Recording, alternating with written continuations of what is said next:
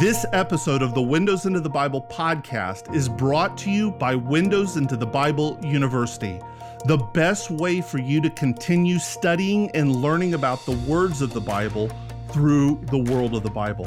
With affordable monthly and annual membership plans, in addition to some incredible free courses and materials, Windows into the Bible University is a resource like nothing that's out there. Courses are available online, on demand, with video and audio lessons, so there's no such thing as falling behind. You decide the pace you learn at, and we provide you with everything you need to study your Bible like never before. Some of our most popular courses include What is the Bible? Windows into the Bible, the theology of Jesus, and much more. These courses are expert led with college level learning and materials at a fraction of the college cost. We guarantee you'll never look at the Bible the same again. Enroll today at witbuniversity.com. That's witbuniversity.com.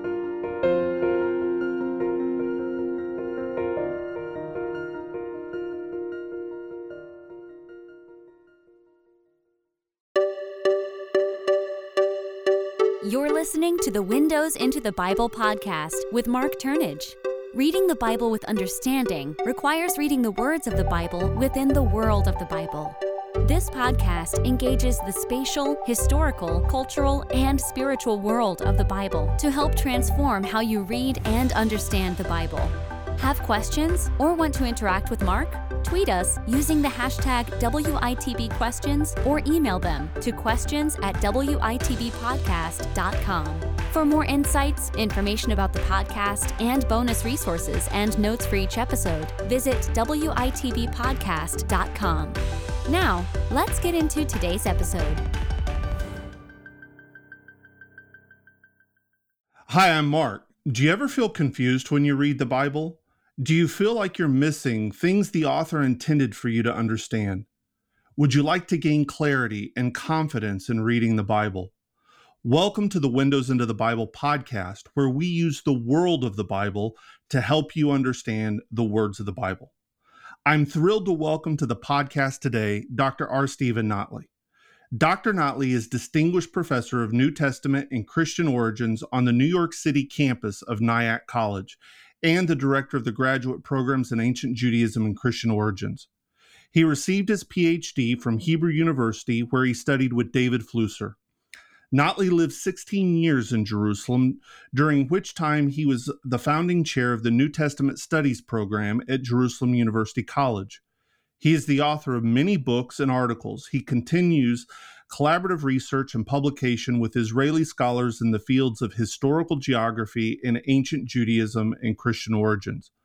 Among his list of publications, he co authored with Flusser the historical biography of Jesus, The Sage of Galilee Rediscovering Jesus' Genius, with Anson Rainey, the monumental atlas, The Sacred Bridge, Carta's Atlas of the Biblical World, with Ze'ev Safrai an annotated translation of Eusebius's important description of Roman Palestine, known as Eusebius's Onomasticon.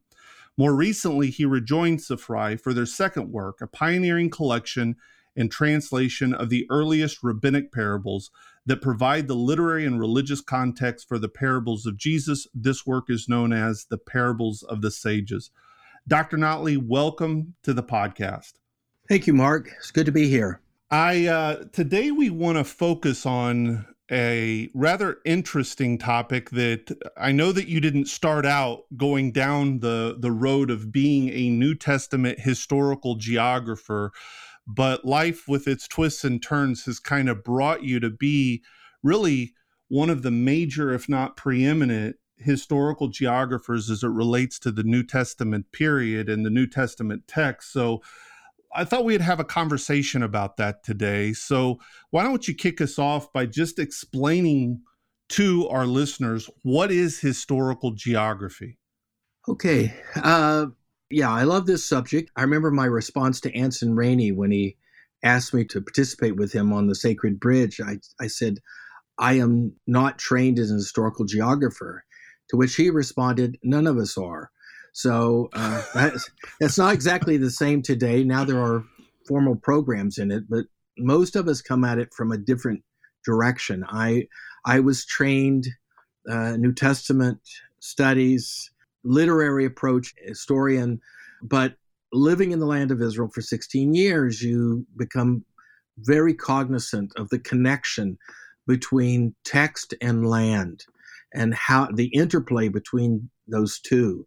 And so over time, I engaged Israeli scholars, others, and became interested in how this would play out in our, particularly in our reading of the Gospels. That's my primary interest, historical geography of the Gospels.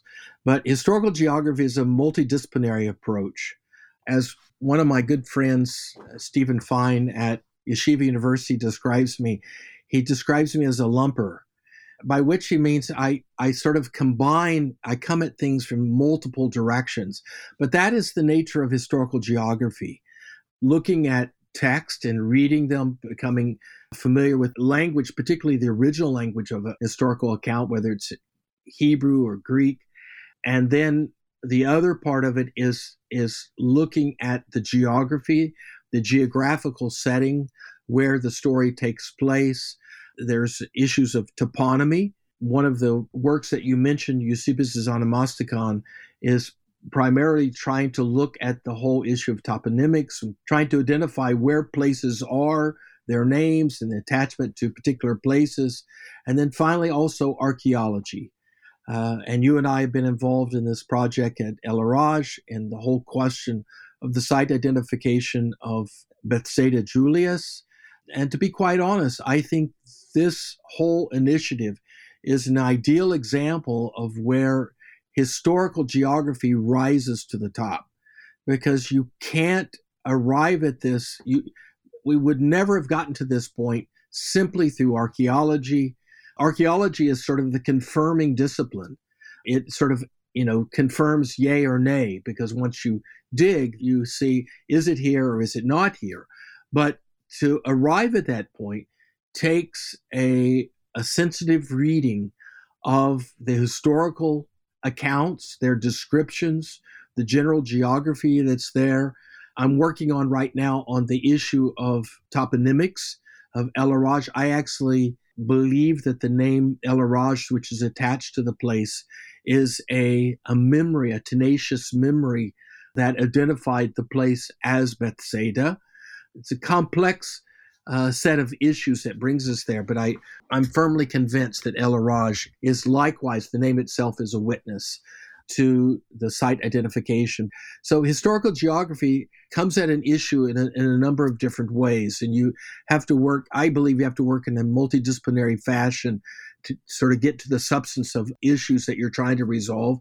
And as you're well aware, that's not usually how scholarship works scholarship generally works that people stay in their lanes.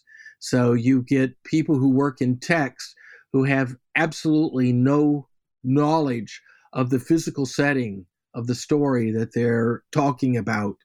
You know, you can get an archaeologist who's a very accomplished archaeologist, but couldn't read a text to save their life. I mean, they can't they can't and and I don't just mean reading it, but getting at the contours of the text and reading them in such a way. I guess I became a I became sensitive to this when I was Anson initially. I guess this was my trial by fire when he asked me to translate Eusebius' Onomasticon.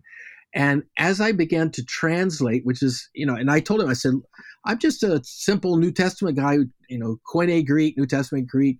But as I got in, I began to realize that there was an interplay between physical setting and language. That when they're describing something, you have to have a sense of what they're describing to actually translate it properly. You can't just sit down with an English Greek lexicon and translate a text. You actually have to climb inside of that author to see the setting as they see it. It's a very interesting interplay, and it sort of surprised me at the time, and that became sort of my entree into the whole field of historical geography, because I think we need to do the same thing in the reading of the Gospels. Most, and you're aware of this already, 99% of historical geographers in the world are all deal in Hebrew Bible. Right. But they're the only ones who understand me. So when I began to talk about land, they get it.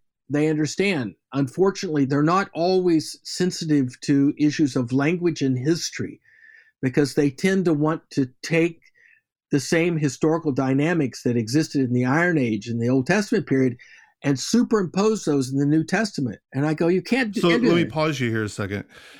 Sorry, I'm getting wound up here. No, no, no, no. It's it, I love it. But first of all, let, let's take a step back because I want to come to this question about some of the key differences between how scholars who are working in historical geography and like the Old Testament Hebrew Bible differ from how you would see people working in historical geography in the New Testament, how that should be. But I want to take a step back a second. You brought up the excavations of and the question of El Araj Beit Saida.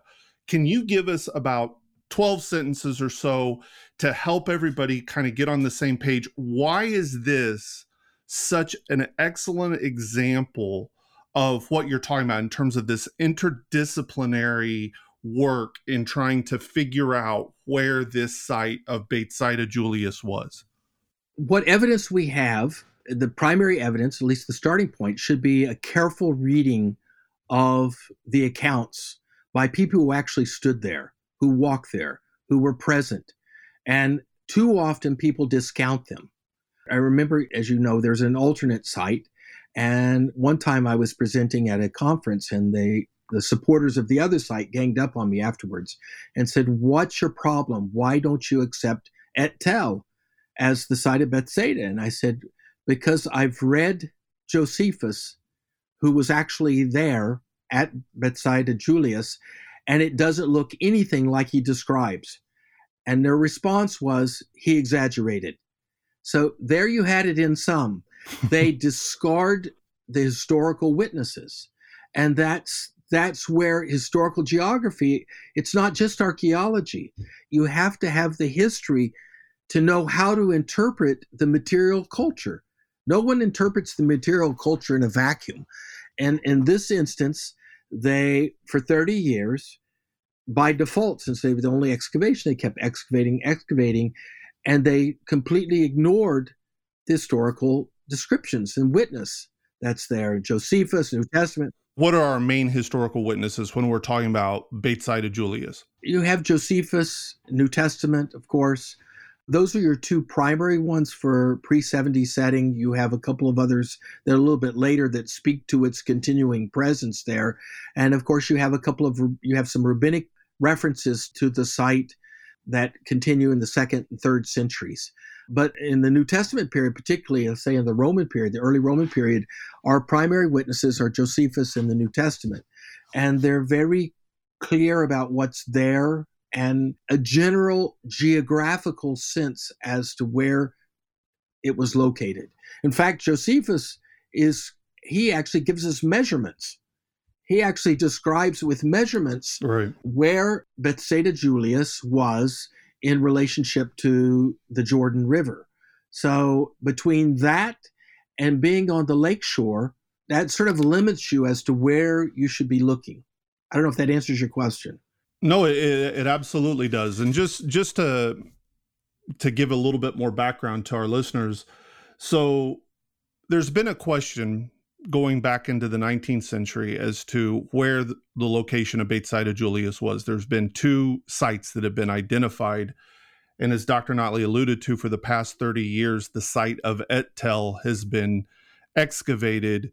And it's both its archaeology and also its geographic location do not fit what the primary sources that he's mentioned say to us. So, a number of years ago now, about seven years ago, eight years ago, a group of us, Dr. Notley, myself, and some others, along with uh, headed by Professor Mordechai Aviam, uh, began a project of excavating this alternative site of El Araj. And as you mentioned, our question is really a question of historical geography and trying to see if the archaeological evidence fits what the ancient sources say. And so far, it looks kind of promising. It looks very promising. Now, I would say, um, and I think, you know, one of the things I think folks are always surprised about I don't think people appreciate when they go get on a plane, they go to Israel, they get off, you know, they go to Caesarea, they go to Capernaum, they go to Nazareth, and they just assume everybody's always known where all these, these sites are. And they don't realize that for the vast majority of biblical sites, they were destroyed, abandoned, and forgotten. This is why Eusebius' right. Onomasticon is important. It's like a snapshot at the end of the third century, beginning of the fourth century, pre Byzantine his description, his attempt to describe where places are, he would say, You go down this road 10 miles, turn left. Literally, this is how he writes. And so it helps us to sort of try to figure that out. What we're a part of is a process that began in the middle of the 19th century, as Mark mentioned, where explorers came out, not digging, but they came out with the text in one hand and they, you know, by horseback, other things, and they began to surmise and try to figure out where were these places using the geography against the descriptions they had in the various written accounts. And they, you know, there were several of them that came along. And so sites began to be identified. And then archaeology, which really only began seriously at the end of the 19th, beginning of the 20th century, then would come along and dig on a site and look and see if there were material remains that fit the historical description.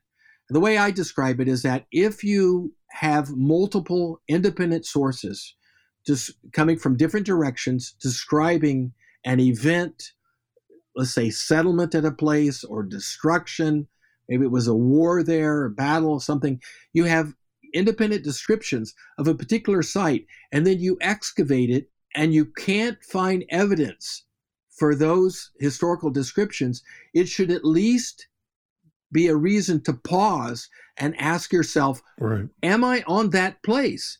And that's what happened for 30 years. They dug and they brought up tremendous remains. I don't want to underestimate It's a fantastic Iron Age site, but they didn't find there the things that match our Roman period i.e., New Testament, Josephus description of what should be there. And that's why those of us who are involved in this project came along and said, let's try another place. And thus far, nothing that we've found contradicts. And I would actually say it actually fits much stronger, much more appropriately with the historical description that we have in the sources. I would agree. So now let's jump back to this question. What do you see? You mentioned that most, the vast, vast majority of people that are in the field of historical geography are primarily concerned in looking at it from the, the standpoint of Hebrew Bible Old Testament. What do you see are some of the key differences? Because I agree with you that, so to say, the discipline, while it's multidisciplinary, whether you're looking at it through the lens of the Hebrew Bible, Old Testament, or the New Testament. But there's a difference, and there are differences. What would you see are those differences between doing historical geography of the New Testament, the Gospels, versus what typically um, happens within the discipline of historical geography as it relates to the Old Testament? It's history. It's changed. The situation has changed. It's, um, you know, I, I like to say that you know, to sort of take a jab at my own community is that I'm always amazed that people who believe that Jesus came in the fullness of time have absolutely no interest in the times in which he lived. and they do not spend the time of looking at the historical setting. I'll give you a, the most glaring example. This will be, and, and Mark, you know this already because you, I think you did a paper on it as well. But the I had the other day, I, I was corresponding with a good friend of mine, really good scholar, and he was wanting to do some things on the site identification or the place name of Armageddon. And of course, he was trying to attach it to Megiddo and with Megiddo. And I said, you know, I said, I don't want to really get into this. I've got other things going on, but I would just tell you, it cannot be Megiddo. Armageddon cannot be connected to Megiddo. And he was sort of shocked because, you know, and you know it, Mark, 99% of 90, you know, every pastor goes up there on, on Tel Megiddo and does a sermon about, you know, look out over this plain. This is, you know, this is the valley of Armageddon. And as you know, it's something it doesn't, right. That language doesn't exist in Revelation 16, 16. There's no valley of Armageddon. But I said, it can't be. It's impossible. He goes, why is it impossible? I said, because in the first century, no one knew where Megiddo was. How can it be the point of reference for the final battle if it's already been destroyed and forgotten for centuries? I said, Josephus doesn't even know where the Jezreel Valley is. We, we assume Correct. today that everybody has the same body of knowledge that we have, that we've been able to gain over 150 years of scholarship. And it didn't exist then. These things were, were forgotten and there were gaps of times, gaps of knowledge. And I said, how can it be used for a point of reference when no one knows where Megiddo is? Why would it be used to create this name of Har Megiddo? I mean, there's a whole, you and I both know there's a whole host of problems with that. But just that one right. illustrates what I'm saying is that it's a favorite for, you know, historical geographers of the Old Testament Hebrew Bible. Why? Because Megiddo was so strategically important. You know, and it was this gateway, and they talk about it being the gateway to the Galilee and all this, and it, it was in the Iron Age, but not in, not in the Roman period. Right. And so they sort of it has this importance in the earlier centuries, and they want to superimpose it on the first century. And I go, but it's completely changed. This is not a. This is not. You have to grapple with the historical setting. I mean, we we've spent another session, you know, talking about the religious setting for parables, talking about that. Historical geography, you have to look at the historical setting that's going on and how that affects our our reading of the text. And I think that's that is a, an important difference. Is that we have to engage seriously the first century setting in the early Roman period to understand the dynamics that are going on in the Gospels.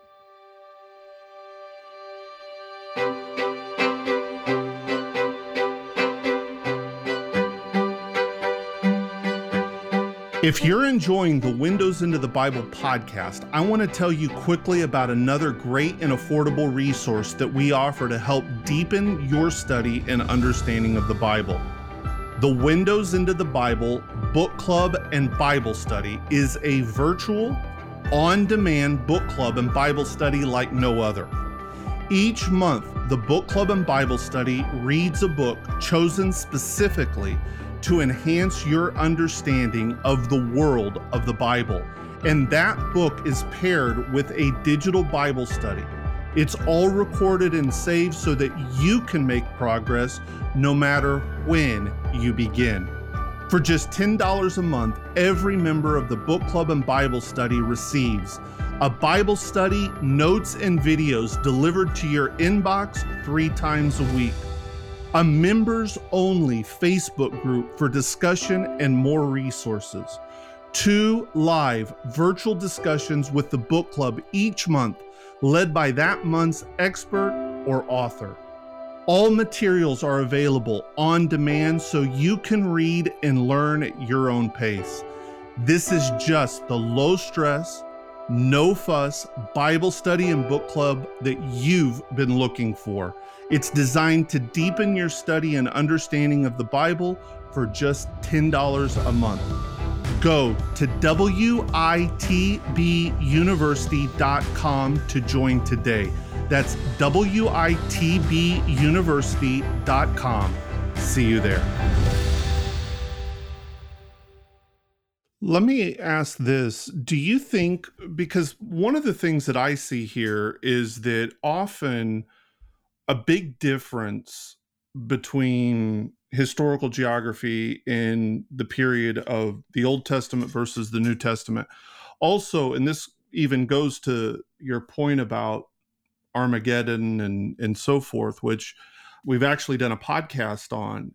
that really part of what makes the difference between that historical world of the Old Testament Hebrew Bible versus the New Testament is the fact that by the time we get to the New Testament, people are interacting in an intertextual way with the Hebrew scriptures.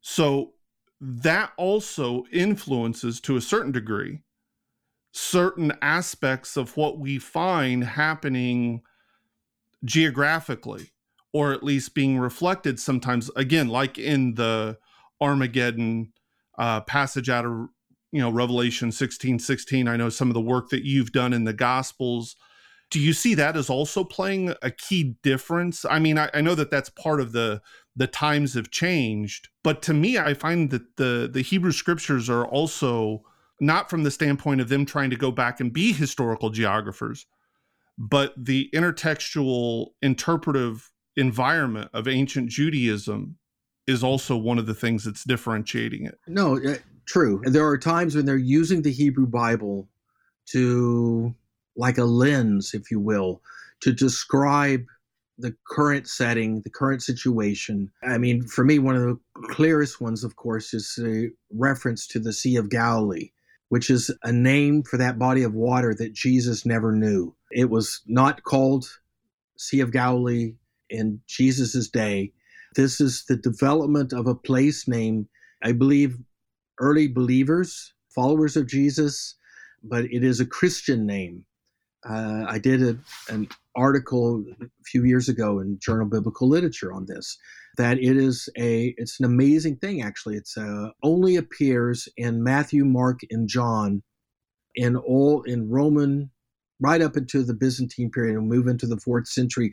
No one ever calls it the Sea of Galilee except for Matthew, Mark, and John, and no one ever calls it even a sea. It is a lake. It's not a sea I used to years ago when I was guiding, you know, guiding groups, and people would say, you know, why, why do they call it a sea? Because everybody gets there and they realize this is a freshwater lake. And of course, I would, since I didn't have an answer, I'd make one up, and you know, I'd say, well, it's just the ambiguity of the Hebrew yam. Uh, it just means a large body of water, and that's not it. It is the it, it was an intentional creation of a place name by early followers of Jesus to try to take the passage out of Isaiah chapter 9 and to uh, read it and define the setting in which Jesus ministered so that not only what he did, but where he did it had significance. Right. And so you find actually in Matthew, not that Matthew creates it, but Matthew witnesses to this, where he quotes the scripture um, I'm looking here. He says, Now when they heard that John had been arrested, this is Matthew 4 12, leaving Nazareth, he went and dwelt in Capernaum by the sea in the territory of Zebulun and Naphtali, that what was spoken by the prophet Isaiah might be fulfilled, the land of Zebulun, the land of Naphtali, toward the sea, across the Jordan, Galilee of the Gentiles. The people who sat in darkness have seen a great light, etc., etc. And then the next verse he says, and as he walked by the Sea of Galilee. That's the first time we have that expression in Matthew's gospel. And it's coined out of that verse because that's the only verse in the Hebrew Bible that has, in Isaiah chapter 9, has both Yam and Galil in it. So, in a sense, they pull it out and create a small a small midrash, you might say, on that passage and and, right. and rename that body of water basically to say that when Jesus is by the sea, on the sea, around the sea, it's fulfilling this passage of scripture. But which I'm okay with. I mean, I, I don't have any problem with the theological direction of that. But when we ask as an, historical geographical question in terms of what do what did people call that body of water in the first century, Josephus tells us that the local inhabitants called it the, the Lake of Gennesaret they never called it a sea. It's never called in Greek thalassa. It's always called limne. It's always a fresh body of water. You're right in the sense that they are engaging the Hebrew scriptures at time and they're sort of using them as a lens to interpret what's going on around them, to interpret the stage that's there. As I said, you have to climb inside of them and try to understand and read it from the inside out. Well, let me, because I think that this question will kind of bring us to our conclusion. But I, but it, but it, there's a couple layers to it, and I want to go back to something that you just said that Josephus mentions that it is always called the Lake of Gennesaret. And of course, that's always how we find it referenced in Luke's gospel.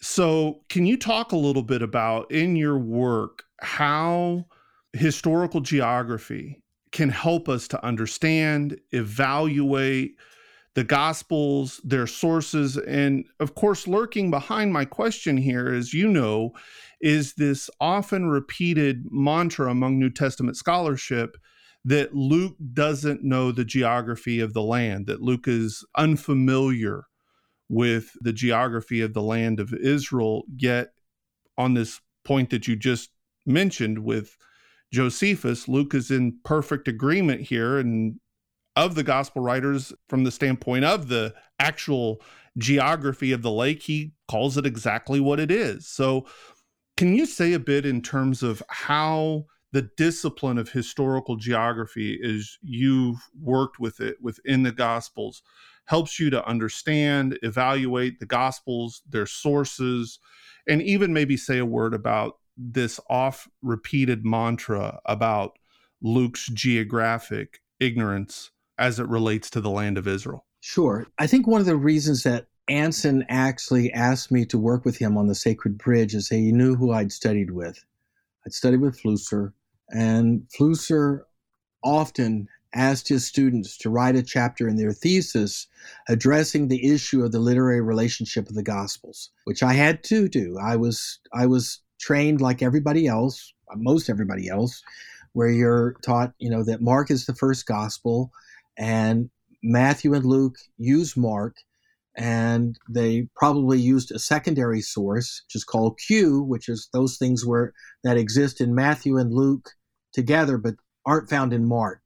So you have this common second source. So I would say it's got to be 95% of New Testament scholars. This is the assumption of how we got our Gospels, the Synoptic Gospels. John is a different conversation, but the Synoptic Gospels, Matthew, Mark, and Luke, this is how it's understood. And if I can even say it, I would say that this is the foundation of 20th century New Testament scholarship and gospel scholarship. Whether it's liberal, evangelical, doesn't matter. This is how people generally understand it.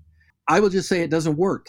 It doesn't answer the questions of what we have in the text uh, on a number of different levels. And you know this because we have these continuing conversations, issues of language, Hebraisms that exist in Luke's gospel. How does Luke have them? And they're not in, in Mark. He's obviously dealing with something other than Mark here.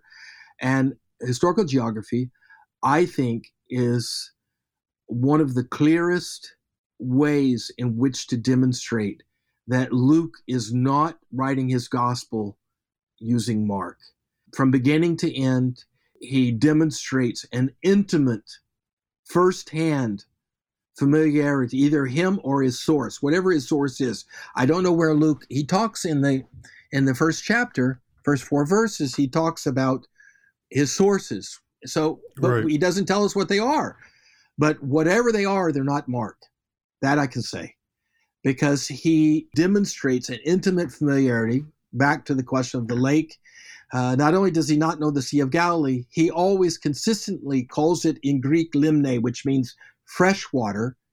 The other gospels call it thalassa, which is brackish water, not fresh water. And right. Luke is the only one who knows the nature of the lake.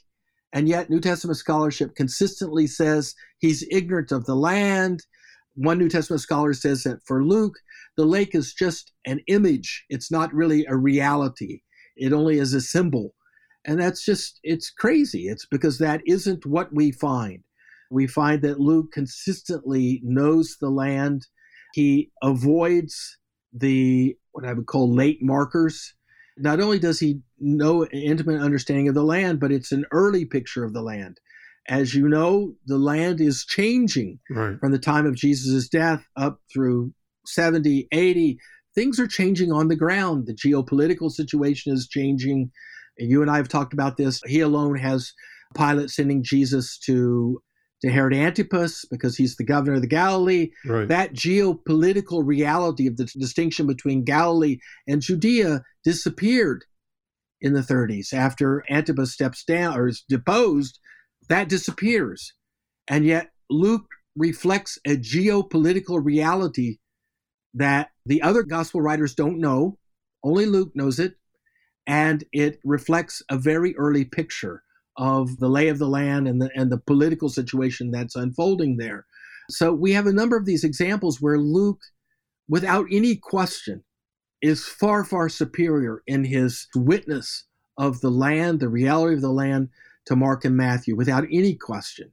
And the that's not to say that Mark and Matthew don't have value, but the, to suggest that what New Testament scholarship does, that Luke is some third-hand writing of the story, is absolutely ridiculous. He has early material and very good, solid testimony on this material. It actually is borne out in terms of the geography of the land, the history of the land, in ways that he could not, he can't be writing someplace outside of the land or his sources coming from outside of the land with no firsthand intimate knowledge of the land. That it's impossible. He can't do such a thing.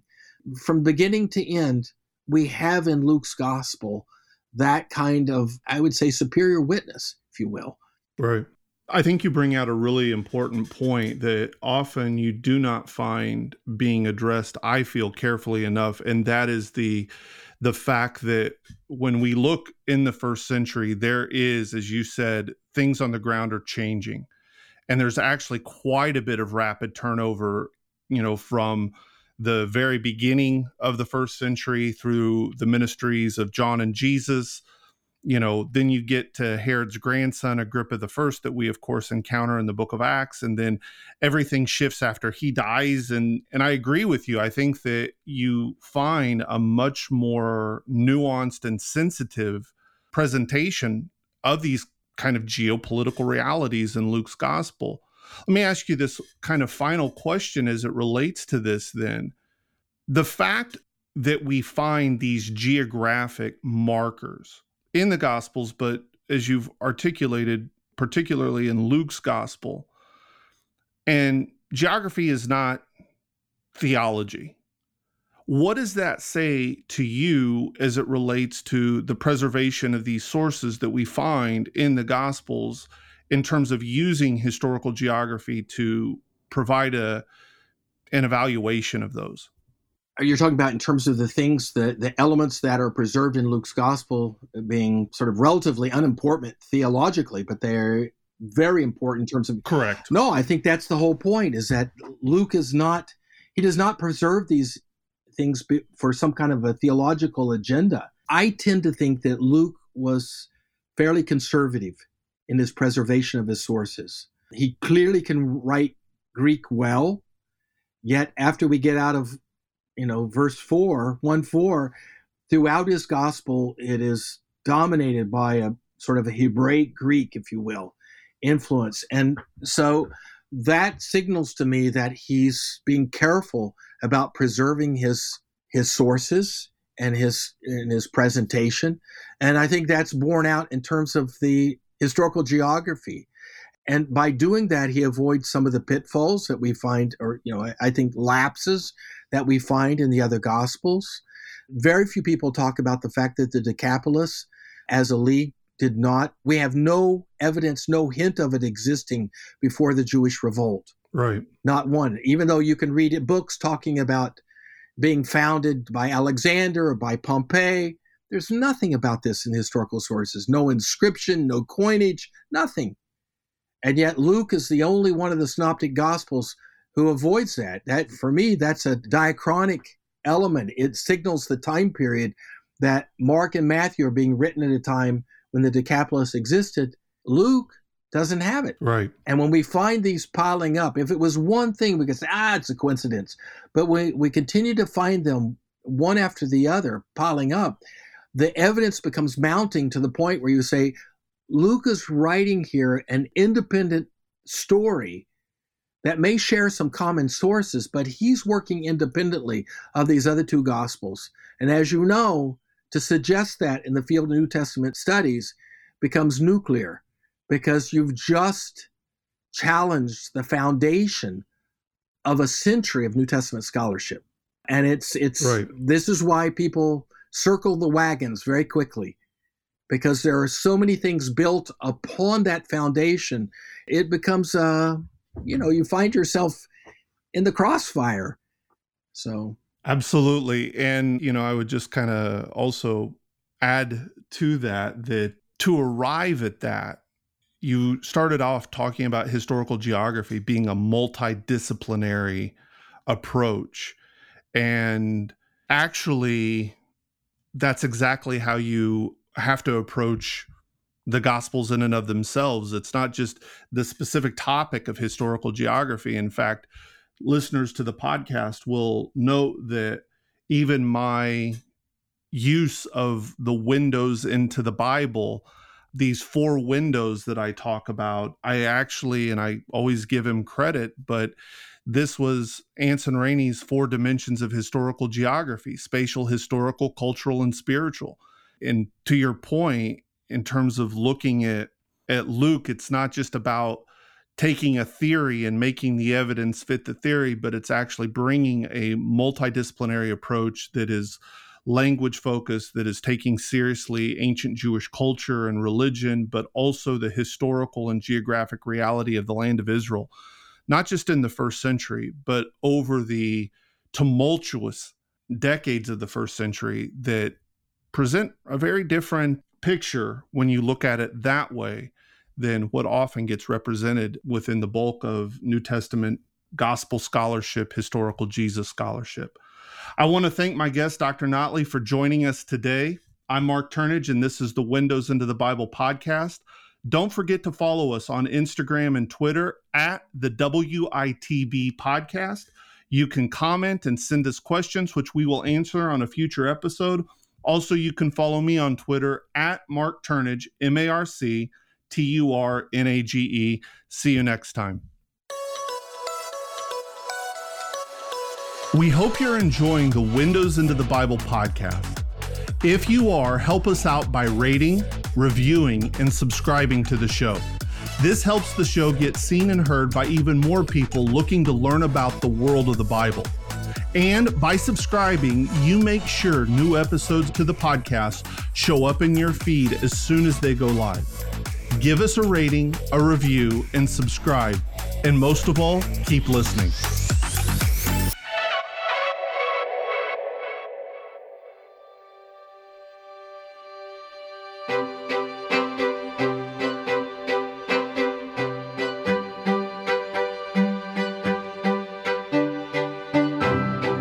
It's Marc. One of the reasons I wanted to start the Windows into the Bible podcast was to show how, by accessing the world of the Bible, we can better understand the words of the Bible. This philosophy has been at the core of my entire career because I know from firsthand experience how knowing the world of the Bible completely transforms your understanding and study of the Bible.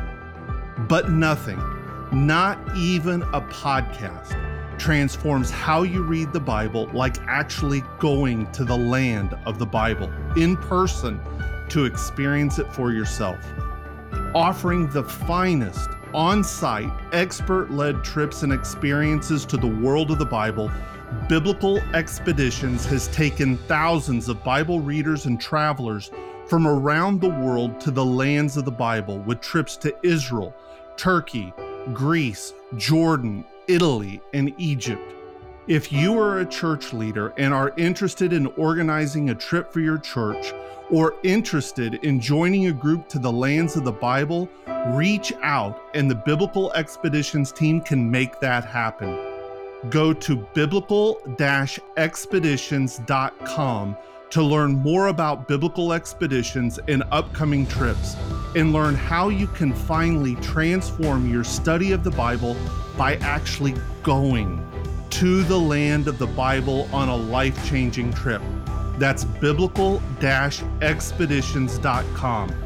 We use the world of the Bible to transform how you read the words of the Bible.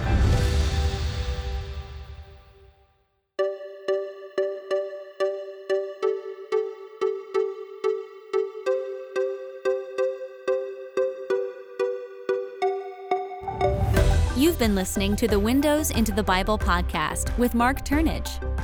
If you have questions related to this episode, tweet them to us using the hashtag WITBquestions or email them to questions at WITBpodcast.com.